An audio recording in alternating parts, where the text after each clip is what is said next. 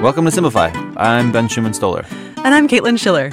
So, I've been up since like six o'clock.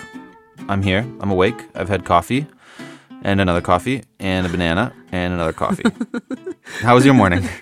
Uh, mine was good. I also had coffee and a banana. I was also up at 6 a.m., but that's because I went to the gym. Went to the gym, had coffee, ate some food. Here now. Okay. All my boxes are ticked for a, a good morning. Those are that's what you need for a good morning? Yeah, pretty much. I wake up, I have coffee, I go to the gym, I eat, and then I come here. And that's my little like routine. I really like my morning schedule. Right. Morning routines. That's I mean, that's what we're going to talk about today Exactly. because you talked to Benjamin Spall, mm-hmm. who wrote a relatively new book. It's called what's the full title? My morning routine How Successful People Start Every Day Inspired. And it came out of a five-year online-only project he did with Michael Xander, mm-hmm. who's actually based in Berlin. I think. He is, yeah. So, hi, Michael. Hi, Michael. And what they did was they asked people to submit what they did in the morning, from what they ate to how long they slept to what they drank, and basically what they did when they first woke up. Mm-hmm. So yeah, it, the book consists of five years of of anecdotal research on what makes a good morning. And there are actually patterns. I mean, obviously, there are just so many things you can do when you first wake up in the morning, but there are patterns. And um, I want to say formally up top, I was really skeptical about this book, which Why? you'll hear me admit to Benjamin Spall later Yeah. in the interview. Wh- Why, like the whole concept of the project, or the just morning routines in general, or what do you mean? Uh, yeah, honestly, the the whole thing. I know that people are really fascinated by morning routines, and I have always sort of sniffed at it in the way that, um, as a teenager, I would, in a very hipster way, sniff it like pop music, and Right. think, "Ugh, why do you like that? Yeah. Like a jerk. And I felt kind of like that about this book. But then I opened it and I thought, this is so cool. And I ended up reading it from cover to cover. And it was so interesting because people are so singular and strange. You should hear some of these wild routines. Some of them involve oatmeal, some of them involve coffee, pretty normal, but some of them involve fish. I'm into that. I like fish.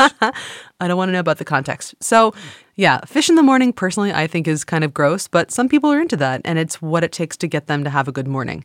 Um, and that is what Xander and Spall were after here. They wanted to figure out what exactly it was that helped people have a good morning and be their most effective. Right. And I guess one thing that people can look for why you might as well just be late to everything if you're going to hit the snooze button. Absolutely.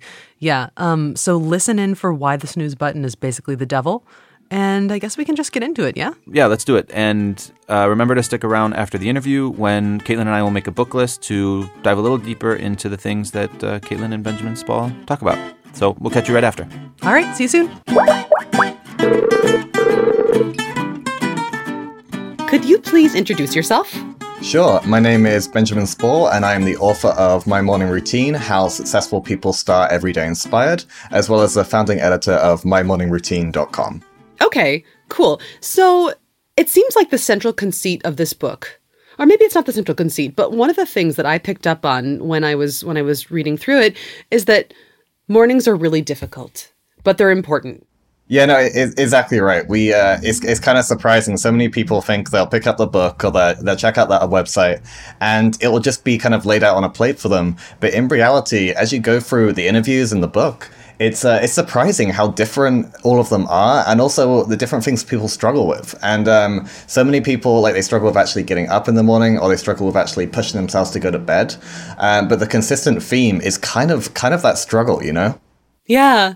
And it seems to me that there are more people who are night owls than than morning people because I myself am a morning person, and whenever I admit this, I get kind of like cynical, angry looks from people.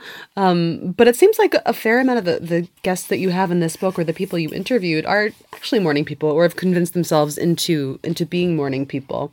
Um, where did this book come from? Actually, could you just take me back there?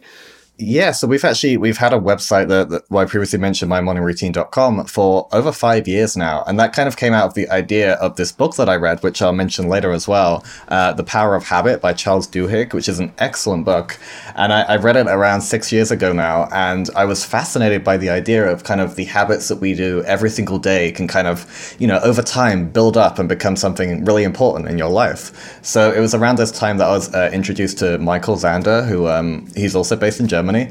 But um, he uh, had this whole idea of like doing something similar. So we came up with the idea of just interviewing people about their morning routines.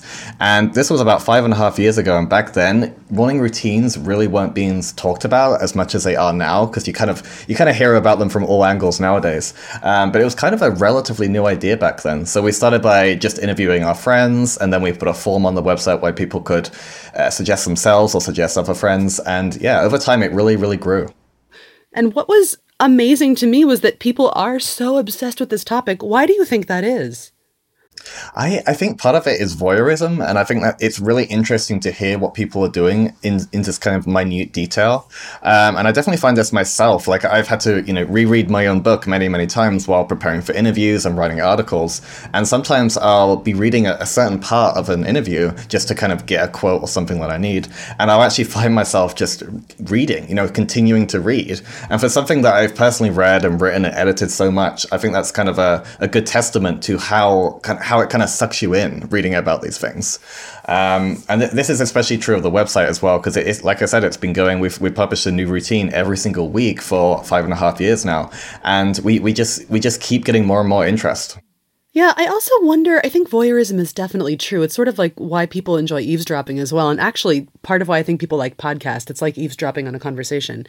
But I wonder. I can't think of any other subject maybe people's sex lives would be that interesting to to read about. But um, I'm, I wonder, like, I wonder if there's something to say about how morning tends to be sort of a private sacred time if that's mm. part of why it's so appealing i don't know i was trying to figure it out as i read this because i also found it really interesting i'm going to admit something that isn't super nice but I was a little bit skeptical of this book when I picked it up. I thought, how how original, how interesting can this possibly be? Because you know we see a lot of nonfiction, and uh, I thought, all right, I'll give it a breeze through. I don't know if I want to talk to this guy.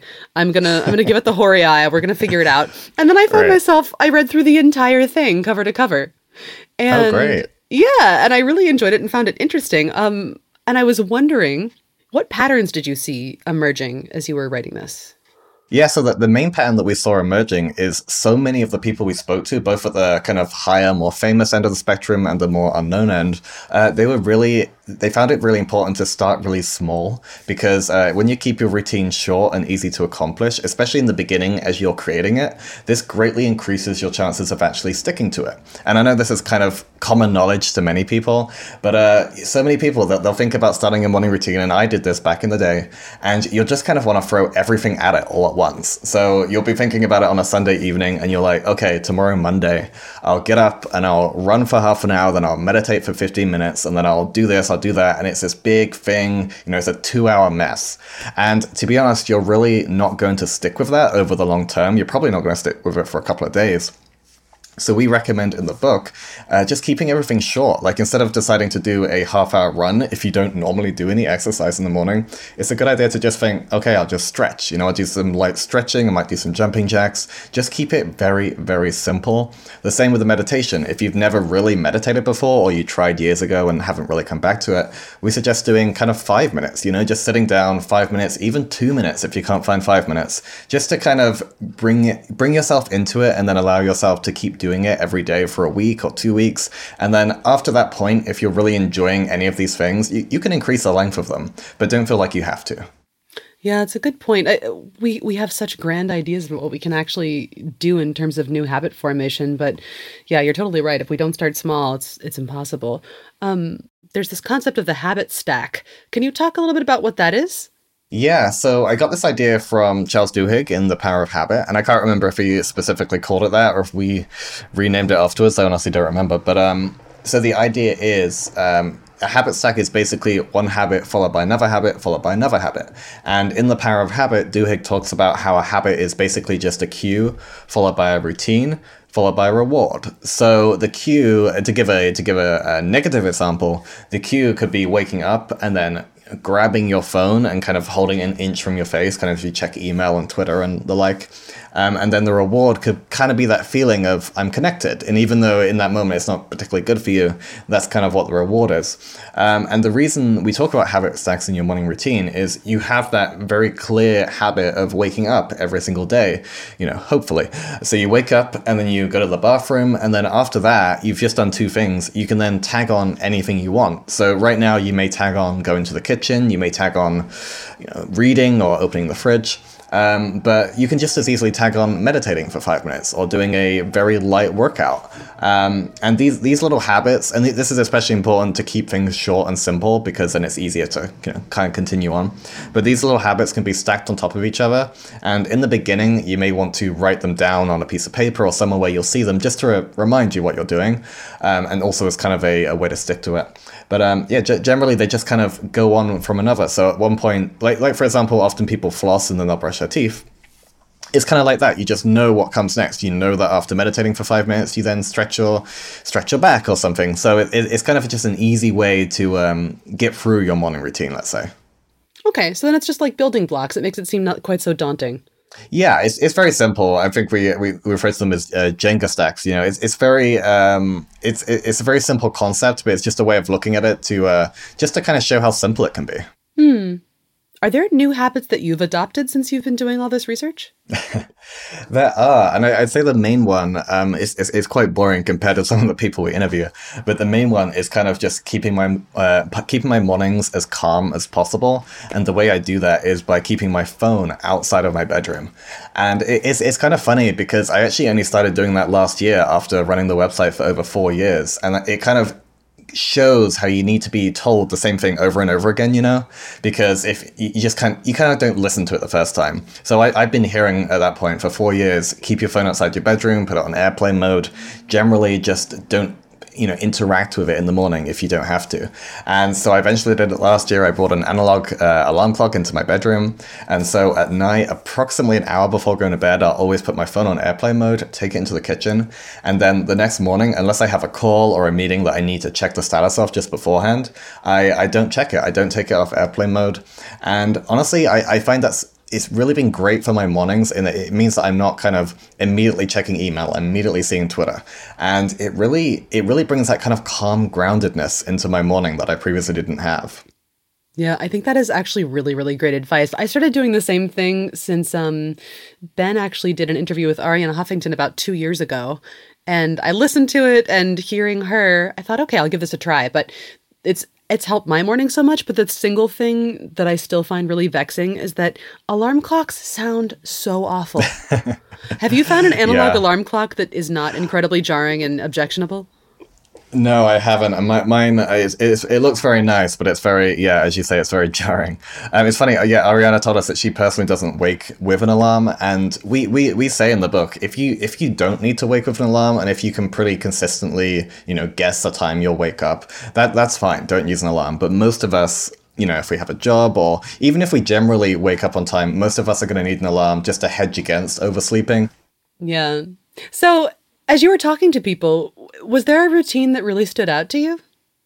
Yeah, there were several, and it's kind of it, it's kind of funny because it's like a it's a paradox basically. Because in the book we talk about how simple you should keep things, but then to me the mo- the ones that stick out the most are kind of the craziest ones, you know. Of course. So um, okay, so we, we interview uh, General Stanley McChrystal for the book, and he's a retired four star U.S. Army general, and so he gets up at about four a.m. and he's been doing this for about thirty years, and then he'll immediately go on a run uh, to start his day, and the reason for that is now he's an entrepreneur, so he he feels like he can't get it in later in the day. So he'll immediately run, he'll then run back home, and then he'll get ready for work. And one of the most interesting things about him, and it clearly works for, for him, but I, I definitely couldn't do this, is he generally doesn't eat until dinner time. So he won't have breakfast, he won't have lunch. And when, when I questioned him further on this, because I was like, that sounds very ter- that sounds terrible. When I questioned him further about this, he said that if he's starting to feel hungry around lunchtime, he won't like he won't be that regimented about it. He will grab something to eat, but for the most part, he says he doesn't feel hungry till dinner. So that's that's what he does. I cannot even imagine that, especially waking up and running. Running makes me hungrier than anything else in the entire world. Yeah. And, and we, we had some other nice ones. We we spoke with uh, Biz Stone, who's one of the co-founders of Twitter. He um his his routine was um yeah he was super nice. Like I, I actually read a biography of Twitter a couple years before, and like he came across as c- clearly like one of the nicest people there, and he he was in, he was in person as well, and he was super nice. He was telling me about how he spends his morning basically just playing with his son, playing Legos, playing Minecraft on the iPad, and um, yeah, that was it. Was just nice. He, he doesn't really do anything business related until he actually you know, drives over the Golden Gate Bridge and gets to Twitter um, after dropping his son off, of course. So that, that it was a really calming routine that I kind of wasn't expecting from a business exec. Especially someone who who founded Twitter. Right, right, right. Yeah, he doesn't really mention. I think he said he checks Twitter briefly. Um, he may have put that in for branding's sake, you know. But um, yeah, he uh, yeah he just kind of spends it very calm and grounded, kind of like what I said I was going for. It sounds also like uh, Austin Kleon's routine. I thought that was really nice too. He he just wakes up slowly with his wife. They take a walk. They bring their kids to school or something like that. It was just so gentle, and that really struck me. I think he said he said something lovely about do whatever is meaningful to you in the morning because that'll set your set the tone for your day. Yeah, something like that. Yeah, no, his was great. His was all about yeah, instead of being very productive in the morning, and we do we do speak with people who are very productive, who get work done first thing.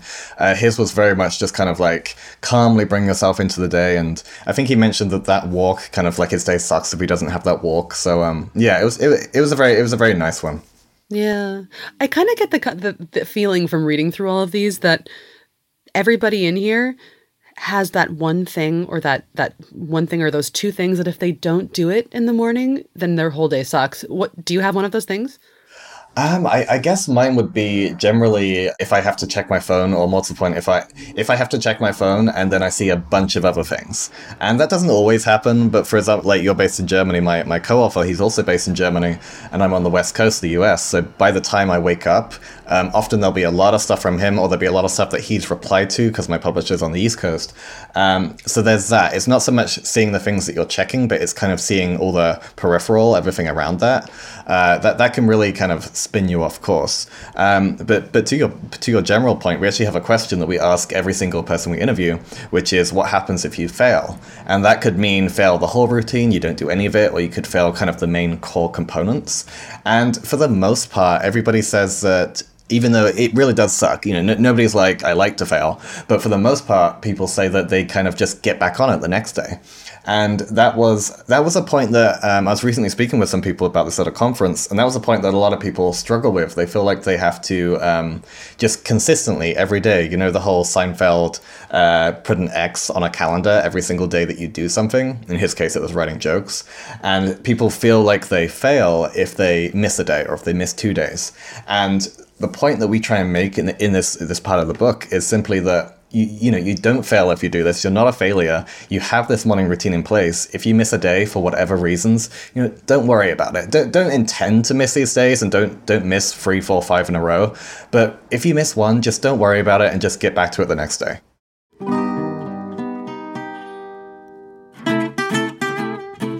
Hey guys. It's ben quick shout out to a podcast we like which is called rocketship.fm rocketship.fm. You can just type that into any browser and you'll find them that way, or just search Rocketship in whatever podcatcher you use. Anyway, they're launching their fifth season. They've been around for a while.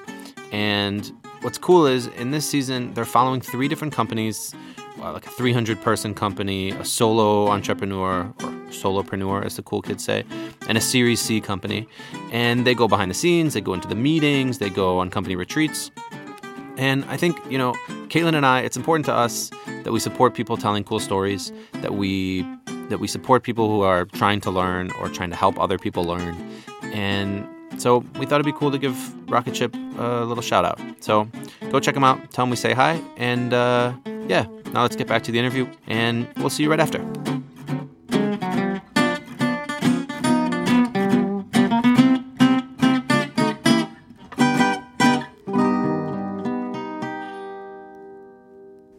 Um, what did you find was was the average sleep time for these people? Because all these people, I mean, part I think part of the title is the habits of successful people, or how successful people start their day. So presumably they're busy. How long did people tend to sleep? Yeah, I'm just looking at. We actually have a statistics page in the back of the book, and I believe here we go. Here we go. Yeah, the average sleep time was uh, seven hours and 29 minutes, and which is pretty good. You know, we, we talk about how, you know, there, there's all these different stats of how much sleep you should be getting. Generally, it's between seven to nine hours, and we speak about in the book how if you feel like you're a seven hours person, you could be a nine hours person, you know? Like, I'm definitely an eight hours person, and I think last night I got six and a half, and that's you know really not great for me. Some people would be fine on six and a half generally, um, but yeah, it was surprising to me because I, I assumed that many of them would be getting less. Even after doing the website all this time, I, I still assumed that many people would be getting less sleep. But seven and a half hours, that, that's a pretty good number. And because most of the people we spoke with are getting up generally quite early, nothing, they're, they're not, not all getting up at four like General McChrystal, uh, but they're getting up at, you know, six, half six. Uh, because of that, they're kind of going to bed, you know, 10, 30, 11, you know, almost certainly before midnight. Yeah. I wonder, did you get many people who were not um, North American? Um, it, it was more so North American for sure. I think it's, I don't know, something like an eight for a for the people uh, not from North America. Uh, that's something we, we, we tried to get more of, but it, it, it was tough to be honest. And I'm, I'm from the UK, so I could uh, reach out to contacts there, but even even then, it wasn't a there wasn't a huge number coming forward. Mm. I'd be so interested to hear about the habits of people in Mediterranean countries. Um, I lived in Spain for a while, and people don't even eat dinner until I don't know 10 p.m. And then they they have pretty much normal working hours. They're up by 6:30 or 7, and they uh, I just I would posit that they get a lot less sleep. Yeah, no, that's a great point. No, I, I also lived in Spain for a while, and I remember thinking it was funny how um, I, I, was at a kind of language meetup one evening, and what was the time? It, it, it was maybe half past 11 at night. And this uh, Gr- uh, Greek person who I was uh, practicing Spanish, Spanish with, he said to me, he was like, So what are you guys doing after this? and I was like, well, go- I'm going home and going to bed. What about you? And it was during the week, you know, it was just like, it was very, um, it's, a, it's a very different culture. But um, yeah, I kind of, I, I love, I, lo- I love the siesta. I love the naps. And I think that's definitely, I think I speak about naps in the book. If you don't get enough sleep during the daytime, or even if you just simply want to, a nap is a great way to uh, kind of reboot and bring in a little bit more productivity to your afternoon. I think this is the the only thing about which I retained my skepticism as I was reading your book, because uh, earlier this year I talked to Daniel Levitin, who is a neuroscientist, and he wrote this wonderful book called The Organized Mind, which I, I really recommend if you've never read it. It's just all about how your brain works, basically. And um, there's a, a pretty substantial section on sleep and in it he he reveals through biological and psychological studies that we actually can't catch up on sleep it's impossible your body can't do it and naps may help you feel a little bit more alert but they do not help us undergo that cellular repair that we actually need. So a nap can be nice, but it's not actually doing anything for your physiology or your mind. And I found that kind of alarming. Mm, no, I, I agree with that, and we de- we definitely uh, a lot of people talk about how they kind of use the weekends to catch up on sleep, and I'm sure they don't really think they're 100 percent catching up on sleep because it really doesn't do you know it, it, it definitely helps it definitely helps you feel more rested uh, same with a nap like I, I i would definitely say if i have a good nap like 20 minutes i definitely feel more alert, alert than beforehand uh, but to yeah to your point i believe that I, I believe that's almost certainly correct you're not really you're not really it's not the same sus- substance of sleep as that you're getting at nighttime. Yeah i found it really depressing. Sorry to be a joy kill there. I just uh, I, I, keep mentioning it to uh to everybody i talk to because it's one of those it's i think it's kind of like um sharing grief or sharing a traumatic experience. I found mm. this out and I was like, oh God, no. what have I been doing to my body for years? It's funny actually. I was I was doing a I was doing a workshop last week where people could come to me and kind of ask me how to improve their morning routines. And it, it very quickly became clear that these people that they were kind of just not getting enough sleep. So that was the first question I would ask. Would, they would tell me about, you know, how bad their mornings are. And then I'd say, how much uh, how much sleep do you get? And they would consistently say kind of four and a half hours, five hours, and I would just be like, well, there you go. You know, I mean, it's not it's not that you can't have a good morning routine without having enough sleep, but you know it's not going to be great. You know, you really kind of have to have that foundational base of not being tired um, before you can really think about bringing stuff into your morning. Right, four and a half hours. That's just inhumane. I know. I, I, was wondering if they were like trying to sound cool because I'm like, that's that just seems very little. You know? Uh, yeah. Well, I think it probably ties into that idea of of how you know you're a, a better, more moral person if you get less sleep and are always busy, which is actually, you know, it's it's a thing that I I wondered about too as I was reading this it's it's sort of like a badge of honor to say you get up early and you exercise and it's it's almost there's this sort of like purity and morality attached to it and, and some sort of admirable work ethic. Do you think that do you think that people lie when they talk about their morning routines? I, I don't think people lie, but I, I certainly do think for the most part there's definitely some funny ones in there where people say how often they fail. But I think I think for the most part people are kind of giving the idealized version that works 30 40% of the time, you know? And like even even when I describe mine just then like not checking my phone, um, I've been checking it for the last few weeks since the book came out, I've really been checking it a lot because there's been a lot more to check, you know, to make sure that things are going well.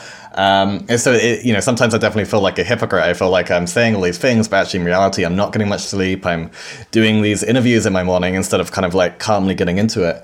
Um, although this is fun. This is very fun. but, um, but yeah, to the, yeah, I definitely think I don't think people lie. Um, I'm sure someone has lied, but I think people do kind of give the idealized version of what they what they what worked a few times and what they kind of want to push to work more often. Yeah. I certainly do not think that this guy was lying, but a, a, morning routine that really struck me. Actually, the whole voice of this guy's routine. I think it was uh, Tyler Cowen. Yeah, he's an he's an economics professor at Georgetown. Right. Yeah. He he listed out the very particular things he eats: green green pepper, goat cheese, smoked trout, and Gerolsteiner mineral water. It was so precise, and it was like, if not goat cheese, then smoked trout. It, it was a whole like it, it almost seemed like an equation. Um, what did you find in terms of, of patterns in people's breakfast habits? Yeah, we've been asked about this a lot, and I think the main thing we found is that people generally do eat breakfast. Like M- McChrystal is a uh, outlier there. Um, people generally do eat breakfast, but for the most part, it was kind of all over the place. It was uh, the most the most interesting thing to um, in terms of the stats actually was more the drinks. So uh, water was the main drink, and then coffee was a very very close second. Um, but in terms of breakfast foods, it was it was kind of everything. You know, it was uh, some people would eat leftovers. Even it was you know eggs, kind of kind of, kind of the regular things you'd expect. Um, but the most interesting data was just the fact that people do mostly eat it. And um, we, we've we've had that question where people say, you know, should you eat breakfast? And that it's not a question we're answering, but certainly from the people we spoke with, uh, most people do. Another thing that was interesting to me is that a lot of people mentioned their their nighttime routines. Um, did anything specific stick out to you? Yeah, no, I'm glad you brought this up because yeah, we have a chapter on kind of evening routines, and then we have another chapter on sleep uh, because we mentioned previously the importance of sleep. Um, but in terms of uh, nighttime routines, the main thing was just to kind of think about it think about it kind of with intention the same way you should think about your morning routine. So instead of simply running up the hours until you're finally bored enough to go to bed you should kind of structure a nighttime routine that helps you wind down from the responsibilities of the day. And if possible kind of get a head start on your morning. Um, and we talk about decision fatigue a lot in the book which is the general um, it's that feeling when you either can't make a decision or you decide to make a bad decision or you don't you don't think it's a bad decision but you do make a bad decision because you're kind of you've been making so many decisions all day you're kind of done you know with decisions. Um, and we kind of think a good way to do this is to do it in the evening. And even though, like I just said, it's kind of more difficult, it's better than doing it in the morning where you kind of, you, you don't want to kind of take up your daily decisions with, you know, what clothes you'll wear, for example. Um, so we talk a, a lot about uh, laying your clothes out for the next day, which is pretty typical. So many people we spoke with, especially in the workout chapter, uh, told us that they put their workout clothes out because they're just so much more likely to actually go and work out if they have their clothes already there. Not 100% of the time, but you know, 80, 90. Um, and there's several other things you can do, kind of just clean up around your home, around your kitchen. Um, many people said that, you know, waking up to dirty dishes is kind of the worst way to start their morning. And I can completely relate, especially when you don't have, you don't have many pans, so you're kind of like scraping around in your sink trying to actually get what you need. Um, and another thing is, uh, and this is more for before you finish work of a day, um, is to make a to do list for the next day. And even though you could make this in the morning, um, I generally prefer to do this the night before so that then I can kind of immediately get into it first thing. Yeah, that's super useful. Actually, a lot of the productivity experts that we've spoken to on Simplify recommend that too, including David Allen, who's, you know, the the godfather mm. of, of all productivity routines. yeah, makes a lot of sense. Um, so you said that you were doing some workshops and advising people about what they could do to improve their morning routines. And I assume they tell you about what they're doing. What are people generally doing that you find is kind of useless? They think that it's helping them, but it's not really? I mean, I think d- definitely number one is not getting enough sleep. I would say number two is uh, what I found from speaking with people is generally the idea, kind of we touched upon earlier, of thinking that if they can't stick with it for like, you know, a couple of days, then they should just not do it. And the reason that people were struggling with this is just because they were keeping their, their idealized routine was just so long and so daunting. And they had this idea kind of like they had to do a routine like i mentioned earlier half an hour running you know half an hour meditation. Um, but and they just simply weren't sticking to that. And the reason is because that's kind of a lot to fit into your morning especially when you you want you, you want more sleep and then you want to actually get to work on time. Um, so it really does just come back to the point of just keeping your routine short and easy to accomplish because that way you actually you actually do it. And like i mentioned earlier it, it may seem silly in the beginning to do a five or even a two minute meditation. I, I totally get that. Um, but if, if you, let's say you did a two minute meditation for five days one week, next week just bring it up to five minutes and you can bring it up to 10 minutes. Um, slowly ease into it, you know, and, and feel out the things that you enjoy and the things that you don't enjoy instead of just throwing everything together at once and then hoping you'll stick to it because honestly, for the most part, you almost certainly won't. Yeah. What's something that you found in your in your time? You've basically been researching in this field. What's one thing that you found is actually a lot simpler than you initially thought it would be? Uh, one thing that is, is kind of a mindset, and it would be all about starting your morning with intention. Uh, because when you start your morning with intention, you can kind of bring your morning wins with you into the rest of the day. And that could be anything from, for example, if you decide one morning or you decide the night before, you, you do want to do a, let's say, 15 minute jog in the morning that's kind of your intention and then if you if you're able to do that and if you're able to keep that up over, over the next few weeks or whatever it kind of you can bring this into your day and you can think okay i did that this morning now i can kind of do this or now i can kind of do that um, so yeah it, it's it's honestly it's just all about starting your morning with intention It's nice. It sounds so simple. it does it's it's not it's not as simple as it sounds always but um there's a lot of ideas in the book for sure Yeah. The siren call, the snooze button. Are you a snooze button person? I'm I'm not I'm not. And actually it's surprising not too many of the people we uh, spoke with were. And we're we're very much against it in the book. Like we, we say definitely use an alarm. Like Arianna doesn't need to use an alarm but if you do need to use an alarm as many of us do uh, definitely have one even if it is just a hedge against oversleeping because let's say you 90% of the time you wake up at 7.25 or 6.25 um, just set your alarm for five minutes later you know half past seven half past six just in case you know it, it, it'll help you out. Um, but in terms of the snooze button we're, we're, we're totally against that. If it truly truly works for you then i guess just keep it up.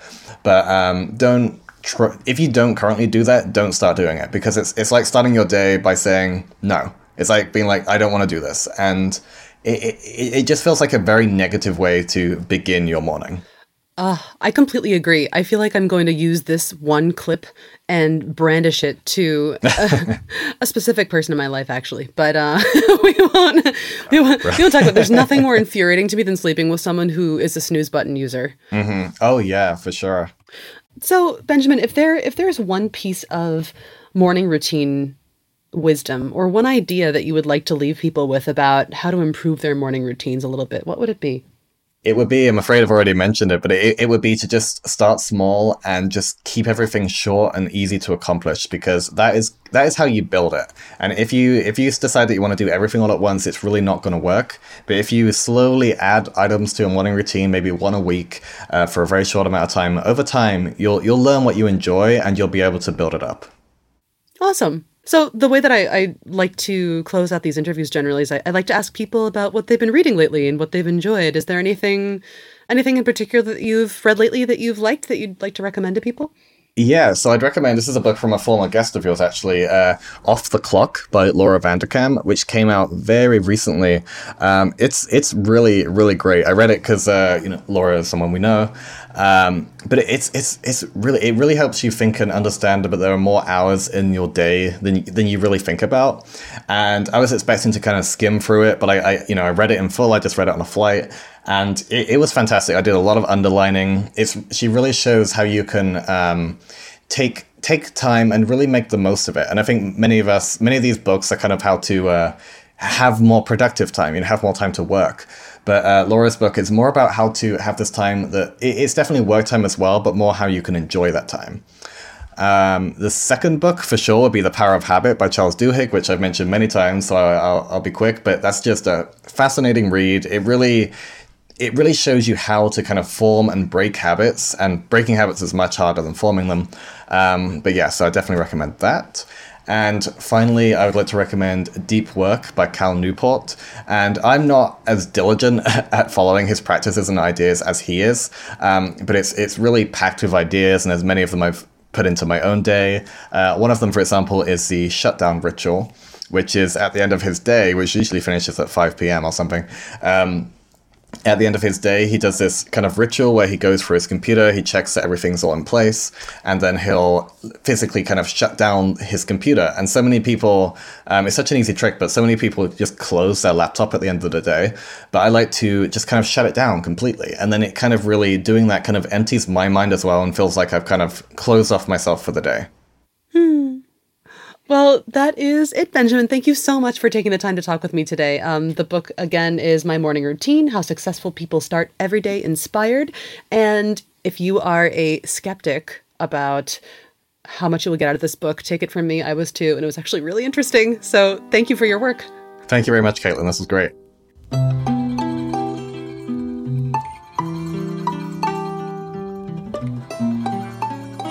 Welcome to the bookend, where we end with books. Before we get into the book list and talking about the interview, I wanted to share a story because I was talking to a friend of mine. Avi is his name. Hi, Avi, if you're listening. Um, and I was talking to him about the interview and a little bit about morning routines because he, he's not really familiar with this concept at all. I said, morning routines. And he was like, What is a morning routine? What are you talking about? And I gave him a little bit of background and he said, Yeah, duh. We all have morning routines. And I was like, what are you talking? Like, I was like, I don't think anyone has a morning routine because I kind of believe that you just get up and you do your thing. I mean, obviously, I was proven wrong by this interview. but Avi said something I think really nice, and he he said humans are creatures of habit, mm-hmm. and you kind of you can't help it. You you do things over and over again once they make sense for you, and if it's a morning routine or how you like to start up your laptop at work or something, um, humans are creatures of habit. How many ways are there to start up a laptop? Yeah. Okay. It's all good. so let's talk about the interview real quick. Like, what's the one thing that we should remember about this interview? Maybe there are two things actually. It's that, you know, there's no wrong way to do a morning routine, do what fits for you. But within that is the idea of keep everything simple, do less than you think you should do. Um, because you really want to make it sustainable. Once you have that foundational habit in place, you can add fancy stuff like superfood smoothies and handstand push-ups. But like I think Spall's recommendation was if you want to have a, a meditation habit in the morning, start with two minutes, like undershoot. Yeah. As long as you can complete it and give yourself positive feedback and then keep on doing it, you're doing it right. So start small. Okay. And why did you want to talk to Spall? I really wanted to talk to Spall because I was so surprised that I enjoyed his book. Oh, that's nice. I really, I almost, I think it was because I felt I like wanted to apologize to him almost because I really enjoyed it and I thought it was, uh, it was fun and it was good learning and I enjoyed it. Yeah, I don't know. And morning routines are just interesting because people are interesting. Yeah. Yeah, So do less, do less. and also don't judge a book by its cover. That seems like to be the big, the two big takeaways today. Those are our lessons, indeed. Um, So should we get into the books? yeah, let's do it. Do you want to go first, or should I? Sure, I can do it. Um, so I chose one that is actually kind of similar to my morning routine, but it is it, it has to do with with creative people from history more than it does our contemporaries. It's called Daily Rituals by Mason Currey. It deals with the the the creative not just morning rituals, but the sort of creative habits and rituals of people like Jane Austen and Benjamin Franklin and Picasso. Was there? Sorry, was there something in there about how like Beethoven would count the number of coffee beans? Yes, he would count out exactly 60 coffee beans for his morning cup of coffee, which is so delightfully loony. Yeah. Um, the one that I really love, though, there are two. Uh, Toni Morrison's routine is just so pure and lovely. She likes to make sure that she gets up to see the sun rise. Uh, and she thinks it's like very pure and it helps her start the day. But the one that I like the most is Benjamin Franklin's What was his? he would get up every morning and spend 30 minutes or an hour um, naked in his room taking what he referred to as an air bath Nice. while he read or wrote. So um, I got two books. cool. Tell me, what are they? So in the interview, you and Spall sort of break down a little bit about why people are so interested in other people's morning routines, which I thought was really interesting. You asked him something like, "Why do you think people care?" And he said, "Voyeurism." Oh yeah. And then and then I had to think about the latest Tim Ferriss book, Oh yeah. Tools of Titans, Why? Why did that make you think of Tools of Titans? because it's just like a book of wise words from famous people. Okay. and like people who high high achievers, high performance people. Um, and I had a kind of similar response to that one in that I was like, why do I care what Jimmy Fallon thinks about X Y Z? But then you read it and you're like, Jimmy Fallon has done so much actually, and whatever about what I think about his singing abilities, it is interesting to hear about books that he would recommend to people or Yeah. um, etc. And like a quote from that that I wanted to share was from Judy Foster. Jodie Foster. Jodie Foster. Uh, she says, "In the end, winning is sleeping better." And I think that I really like that quote. You don't have to. You don't have to respond to I feel like there are levels to that that I haven't totally inspected yet. Maybe on the next episode of Simplify, we can talk about what that quote means to us. Yeah. So Tim Ferriss, um, Tools of Titans. and then do you remember the interview we did in the old Blinkist podcast with Vishen Lakhiani? Oh yeah, I do. So Lakhiani is the CEO of Mindvalley, which is like a learning organization in Malaysia. And he wrote a book a couple years ago called The Code of the Extraordinary Mind. And we interviewed him for the Blinkist podcast. Actually, one of our co-founders, Niklas Jansen, interviewed him because he's a big Lakhiani fan. Mm-hmm. And he asked Lakhiani about his about his morning routine because Lakhiani is like a famous optimizer okay. hacker, he would call mm-hmm. himself. And if it's okay with you, I thought we could just play it because it's an amazing routine. It's it's also a little bit long. I mean, the routine itself, man, he manages to squeeze it into like an hour. Um, but the audio of him describing it is a little bit long. It's also from a couple years ago when we interviewed him, so it's possible that it's changed, and I don't want to hold him to this. Also, because it's a couple years ago, the audio is a little different.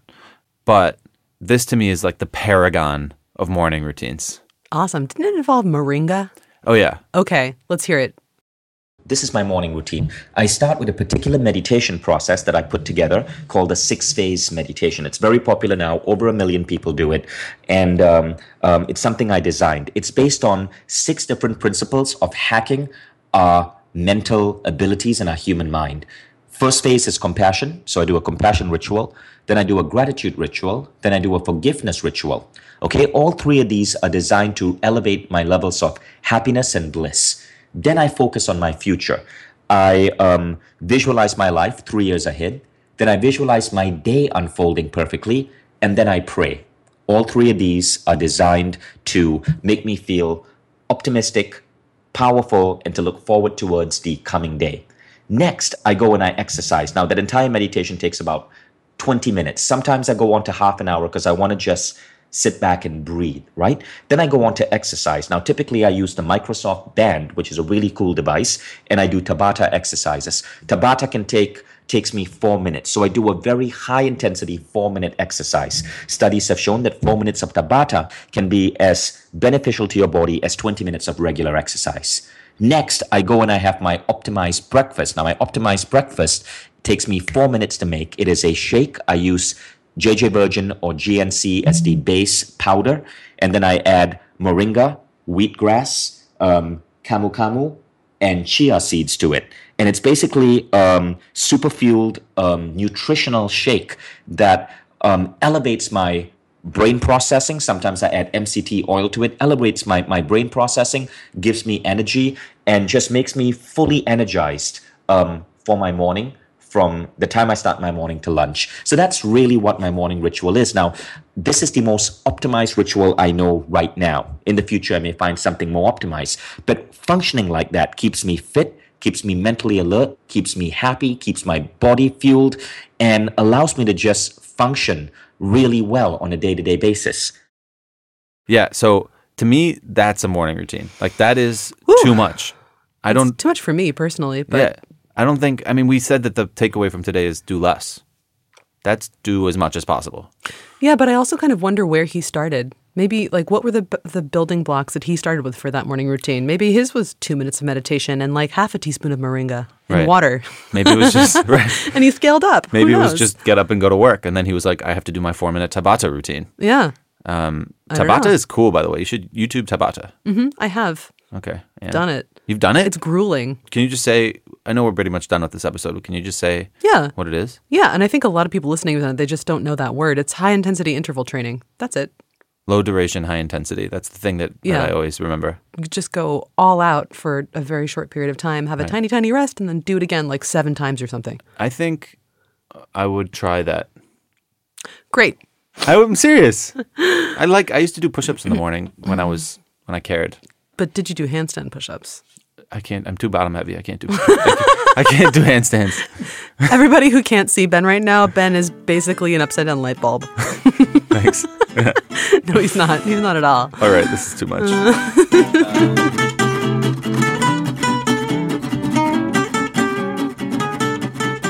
This episode of Simplify was produced by me, Caitlin Schiller, Ben Schuman-Stoler, Nat Darashkina, uh, Ben Jackson, Terrence Mickey, and Odie Constantino.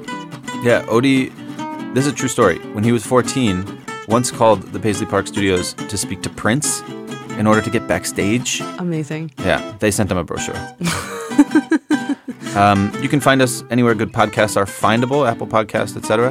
Um, if you like this episode, please just share it with someone and just say, "Hey, this was a cool interview, and I got some cool book recommendations. Check out Simplify." We appreciate that. Yeah. We would also love to hear what you think of the season so far. Get in touch with us. You can write to us at podcast at blinkist.com or on Twitter. I'm at Caitlin Schiller and Ben's at Besto. As always, this podcast was made by the good people, including me and Ben, at Blinkist.